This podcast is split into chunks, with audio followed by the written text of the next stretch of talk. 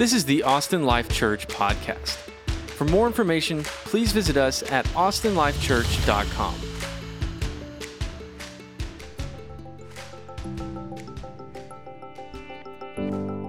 Historical figure? I don't know. I think he was just a person. I don't know. Just a normal person like us. He was a selfless person. I have no clue. He was a man. I think he was marketing genius because he got people to believe him. I don't. I don't think he's the son of God. I don't, don't believe that at all. If David Copperfield was in the day of Jesus, he would be Jesus. I'm pretty sure he existed. Like, I'm not gonna say that he didn't exist. He was God's son, but so was Gandhi, and so was Muhammad, and so was, you know, we're all God's children. Jesus is someone I pray to. Well, Jesus is my Lord and Savior. Um, and he, to me, is the like symbol of just ultimate forgiveness and ultimate love. He's sort of that like constant figure in my life. Jesus is also Isa in Arabic, and he was a messenger as well. He was just extremely enlightened, like religiously and morally. Was somebody that um, just tried to um, impart wisdom on others and um, make the world a better place. I think he saw something that a lot of people didn't see and still don't see in others. And I, I think that's just a lot of love and, and hope. Jesus sort of seemed like an ominous uh, figure. You know, he just, he, he was God, and it was hard to relate to him. But I think as I've grown in my faith a lot, I've really started to see Jesus as my closest friend.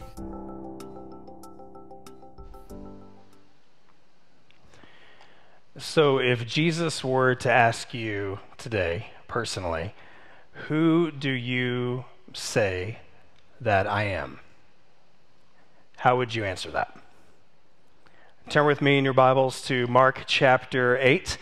We're going to be continuing in the series we've been in for a while now, going through the book of Mark. we're actually at a midway point today, so we're going to take a pause after this Sunday and be in a new series for the next five weeks. But we're going to pick up where we left off last week in Mark chapter 8. Uh, my name is Mike Mobley. I'm one of the pastors here, so welcome and good morning. Happy that you're here with us. If you're tuning in online as well, thank you for being here and listening to our podcast as well. So we're going to be in Mark 8 covering uh, verses 27 through 30. If you don't have a Bible, by the way, and you want to grab one, we have them uh, at our Connect desk around the corner. If you have a friend or know someone who could use a Bible, grab one, two, three, four. Uh, it's just our gift to you, and we'd love to get a copy of the scriptures in everyone's hands. So, Mark chapter 8, we're going to pick up in verse uh, 27. so, the Word of God says, And Jesus went on with his disciples to the villages of Caesarea Philippi.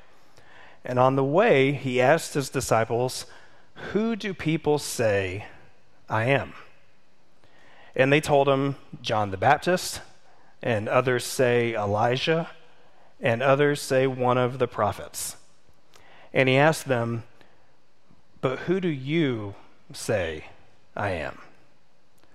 And Peter answered him, You are the Christ. And he strictly charged them to tell no one about him. Let's pray.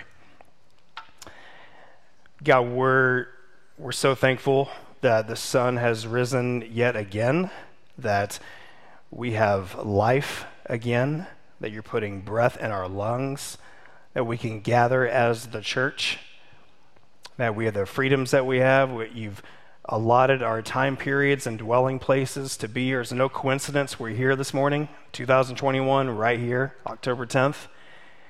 And I pray that you would increase our desire for you uh, this morning. You would speak through me and use me in your word however you see fit. You would prepare and speak to our minds and our hearts for what your word has for us this morning. Thank you for the amazing grace uh, that you give us each and every day. And it's in your name we pray. Amen. So today's passage, while it's just four verses, this is a big this is a big deal in Mark. We, everything we've been discussing about for a while now. And side note, uh, we've covered what, what is it, eight and a half chapters of Mark to date, verse by verse. So if you want to go on our website or podcast, you can catch up and listen to those. But out of, out of everything we've seen, we've had a lot of stories of people coming to Jesus to get help, the disciples at times growing in their faith, and at other times not, not quite so getting it, uh, which is encouraging to me because we don't always quite get what the Lord is doing in our lives. Jesus healing many people along the way, and including even the blind man that Stephen shared with us last week. So we come to this point, and on the way, Jesus asks his disciples, Who do people say that I am? So, Caesarea Philippi, where they are in this passage, it was about 25, mi- 25 miles north, give or take, of the Sea of Galilee. Uh, and the main point of that is it had been the center of worship for Baal, and then of a Greek god, Pan, and then of Caesar. So, we don't know exactly where they were here when Jesus asked this question, but it's possible in an environment of worship of other gods, it was a fitting time for this question. But also, Jesus is clearly always intentional. He never makes a mistake. He knows where this conversation's going. Uh, unlike we don't always quite know what God is doing in our lives. So he's making a point here why he asked that question. So, what did they say?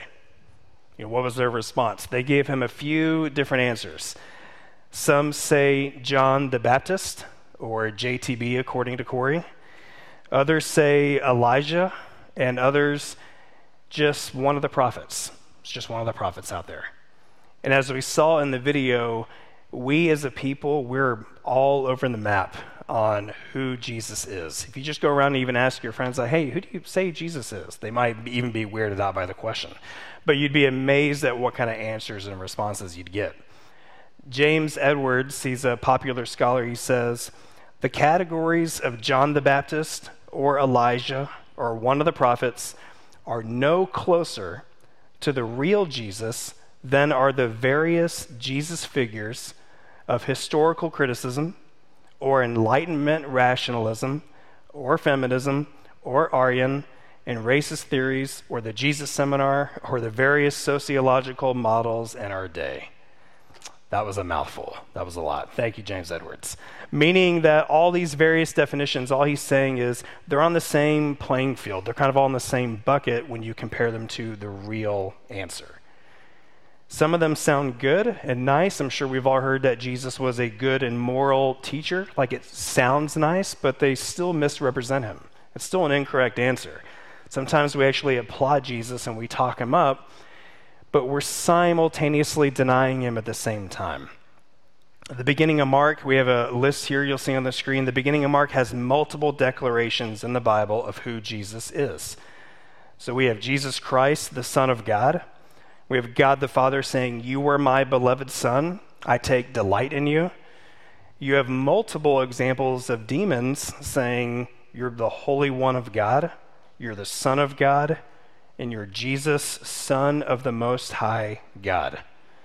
And even at the end in Mark 15, we'll see later there's a Roman centurion that will say, This man really was God's son. So after Jesus kind of hearing this initial answer from his disciples, he starts to turn the corner, looks at them directly. It's like, okay, that's good. But who do you say that I am? Jesus isn't really interested in what the culture is saying, but he's a matter of cutting straight through the heart of us individually. He more cares of what how we would answer that question. And it's a powerful moment because if you remember from us going through Mark, out of all the times the disciples seem to kind of not be getting it, right? They keep getting defeated by bread, which we talked about last week. This is kind of a light bulb moment for them. And it's a declaration. Peter says, You are the Christ, meaning the anointed one, the chosen one, the Messiah, the Savior of the world. He declares it confidently You are the Christ. He wasn't saying it like Jesus asking him a question. He wasn't answering it like in the form of a question. It wasn't like, You are the Christ? Like I'm Ron Burgundy? Like it wasn't like that. He wasn't saying it like it's his last name like someone telling me, man, you are the Mobley. He's not saying that. Christ is not the last name. He's declaring it as a title, and he's speaking very confidently on behalf of the disciples. Peter and the rest of the followers there, the disciples, they reject the opinions of the crowds and the culture, of who they declare Jesus is, and so should we. Reason being, there's going to be many different ones that pop up every year, too many actually to count. You've heard some of these, I, I guarantee it. You've heard some of them that kind of say, okay, well, Jesus is just a good teacher, right? Jesus was just a man, right? Jesus was not even a real person, just kind of a made up situation. Jesus is my homie. That's a popular meme or NFT out there. Prison Jesus, kind of like Prison Mike, okay? That one's not real. Actually, it might be real. Someone has probably actually coined that phrase by now. The point is, there's many, many, many different opinions of who Jesus is. So, you know, this is kind of a quick turn. You know those carnival games that you go to that, uh, one, they're always a ripoff, right? You go there to try to win like a little stuffy, like the size of your hand. Then you just go to Dollar Tree and spend a dollar on, but you spend $40 on tickets. It's okay. So the, the game where you have the ping pong ball and a bunch of the glass bottles lined up. I don't know what the name of that game is. Someone knows the name of that game, feel free to yell it out. The point is, they seem to create the lightest and airiest ping pong ball that's ever been created in the existence. So you grab it, you throw it at like 100 glass bottles. And the point is, if it makes it in, you get your little stuffy or whatever the prize is. So, but what happens if you've played that game before? It's kind of like, okay, here we go, I got it. Grab the ball, throw it, and then what happens is like, ding, ding, ding, ding, ding, like it just bounces all over the place. You grab another one, do it again. You quickly realize this is a ripoff like every other carnival game. You're not going to win. And so that ball bouncing around is just like the different defini- definitions of Jesus bouncing around in our culture. They're all over the place. Some of them are wild, some of them are pretty humorous, actually. But what are we supposed to do with that? Like, what do we do with either our own minds kind of what we're hearing or the conversations that we're having with people, family, friends, or coworkers? What do we do when every year there's new trends and new definitions of who Jesus is? We've talked about this before. The United States Treasury, I know it's a big stretch. I'm going from carnival game to Treasury, but I'm making a point. So, the Treasury has a similar problem with a bunch of counterfeit bills that come up. Every year, more people are still trying to print money I don't know why it's not going to work, but they do. And so, how do they handle when there's new counterfeit, like fake versions that pop up every single year? They don't go chase down the hundreds or thousands of different versions. They meticulously study the real thing. They keep their eyes fixed on the real thing, and they know it so well that when a fake thing pops up, they can spot it. That's what they do. They focus on the real thing, the real dollar. The only way we're going to spot a counterfeit Jesus is by studying the Bible and knowing who Jesus really is. We've got to look to the Bible for the definition. That's the only way we're going to spot a counterfeit Jesus and know who he really is. Because everything the disciples personally witnessed up to th- this point, and we saw through eight chapters, they had a lot of questions and doubts. That's okay, by the way. It's perfectly normal for us to have questions and doubts. Sometimes we feel like we can't do that. Maybe we're not a believer if we have a doubt. It's perfectly normal for us every day to have questions and doubts. It's not about having that, it's what do we do with those that matters. But through their questions and doubts, after all of this and up to this point, Peter leads the way and declares, You are the Christ.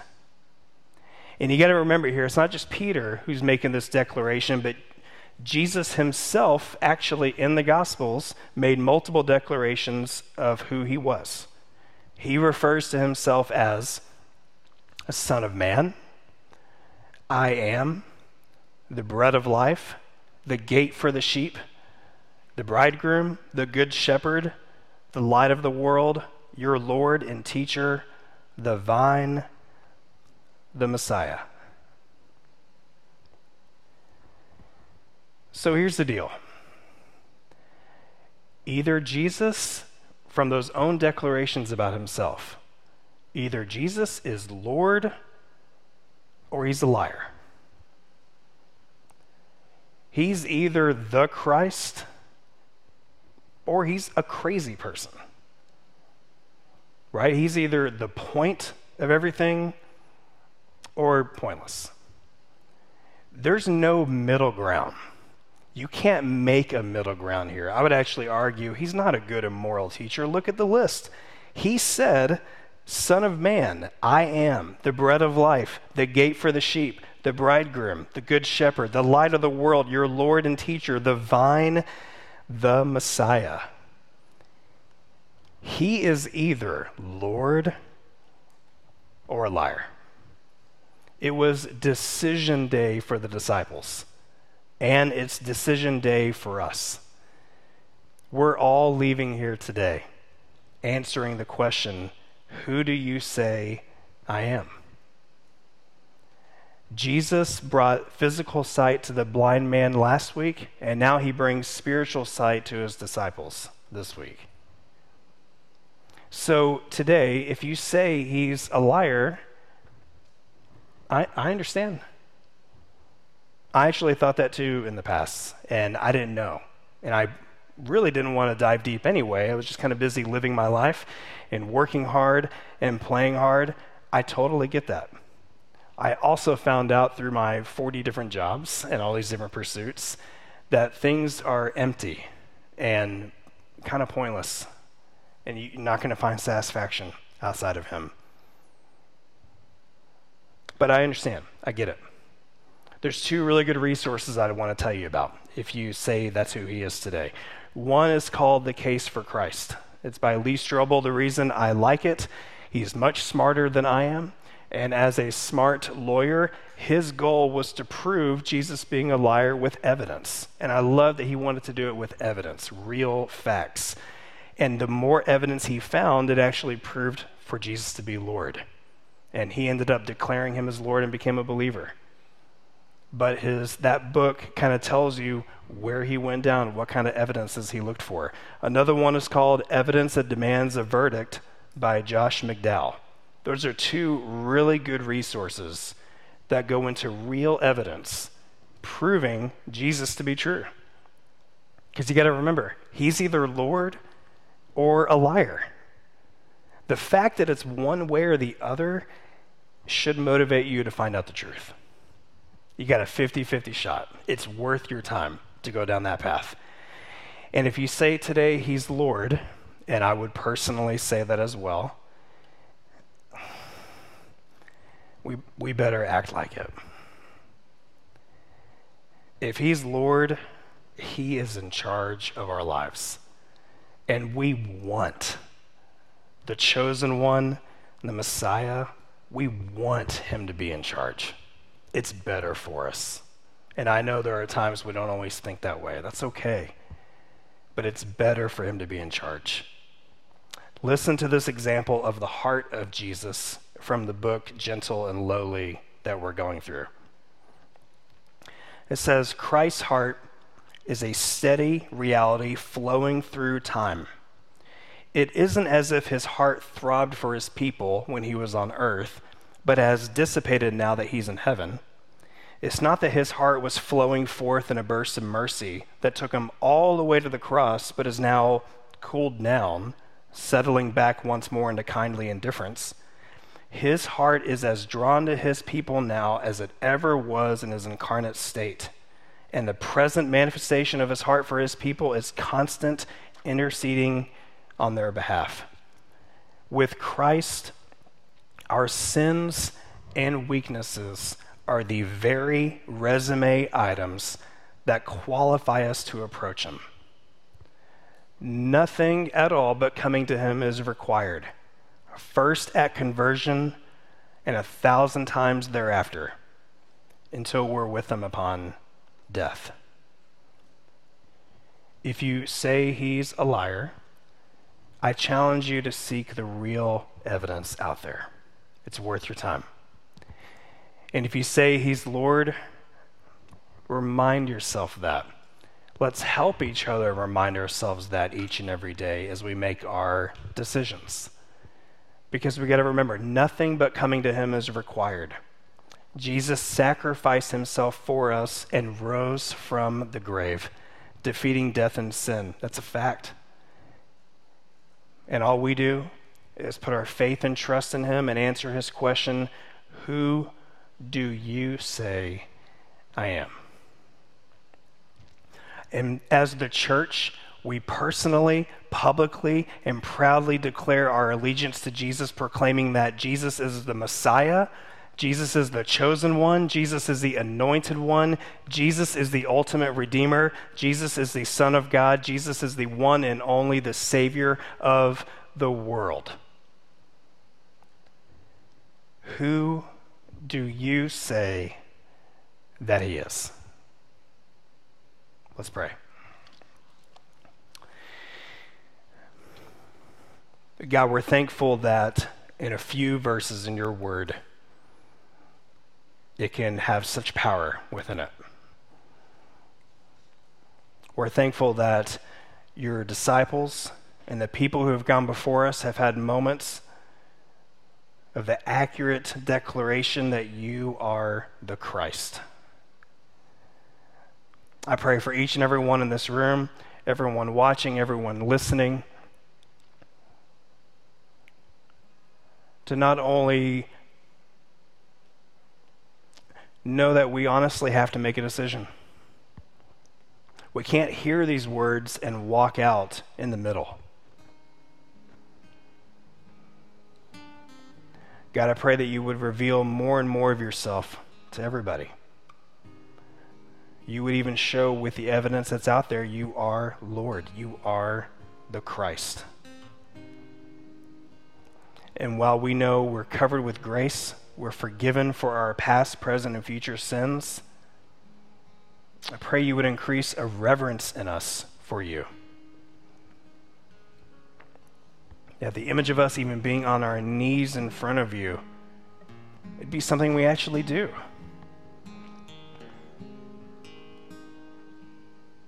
I pray for all of our hearts and our minds, you would increase our desire for you. God, and if we believe that you're a liar, you just meet us right where we're at. You gently show us it's not true, but that people would feel comfortable to talk about it, to ask the, the real big questions of life. God, for those today who might be declaring that you're Lord for the first time, praise you for that. I pray you would embolden our faith and our courage to know that you are the Christ and you're with us. In and out of season, every week, through every trial, through what we're going through right now. What, there's no telling what everyone came in with this morning.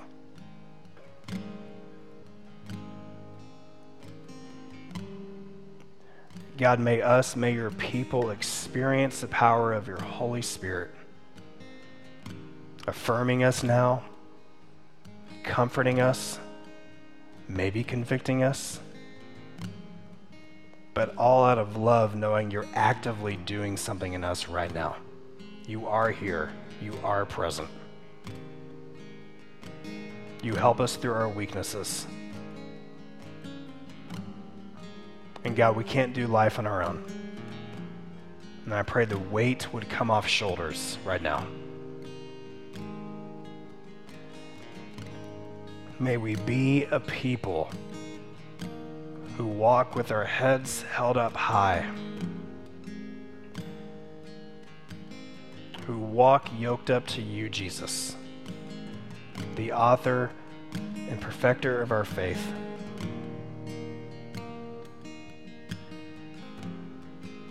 And the Christ,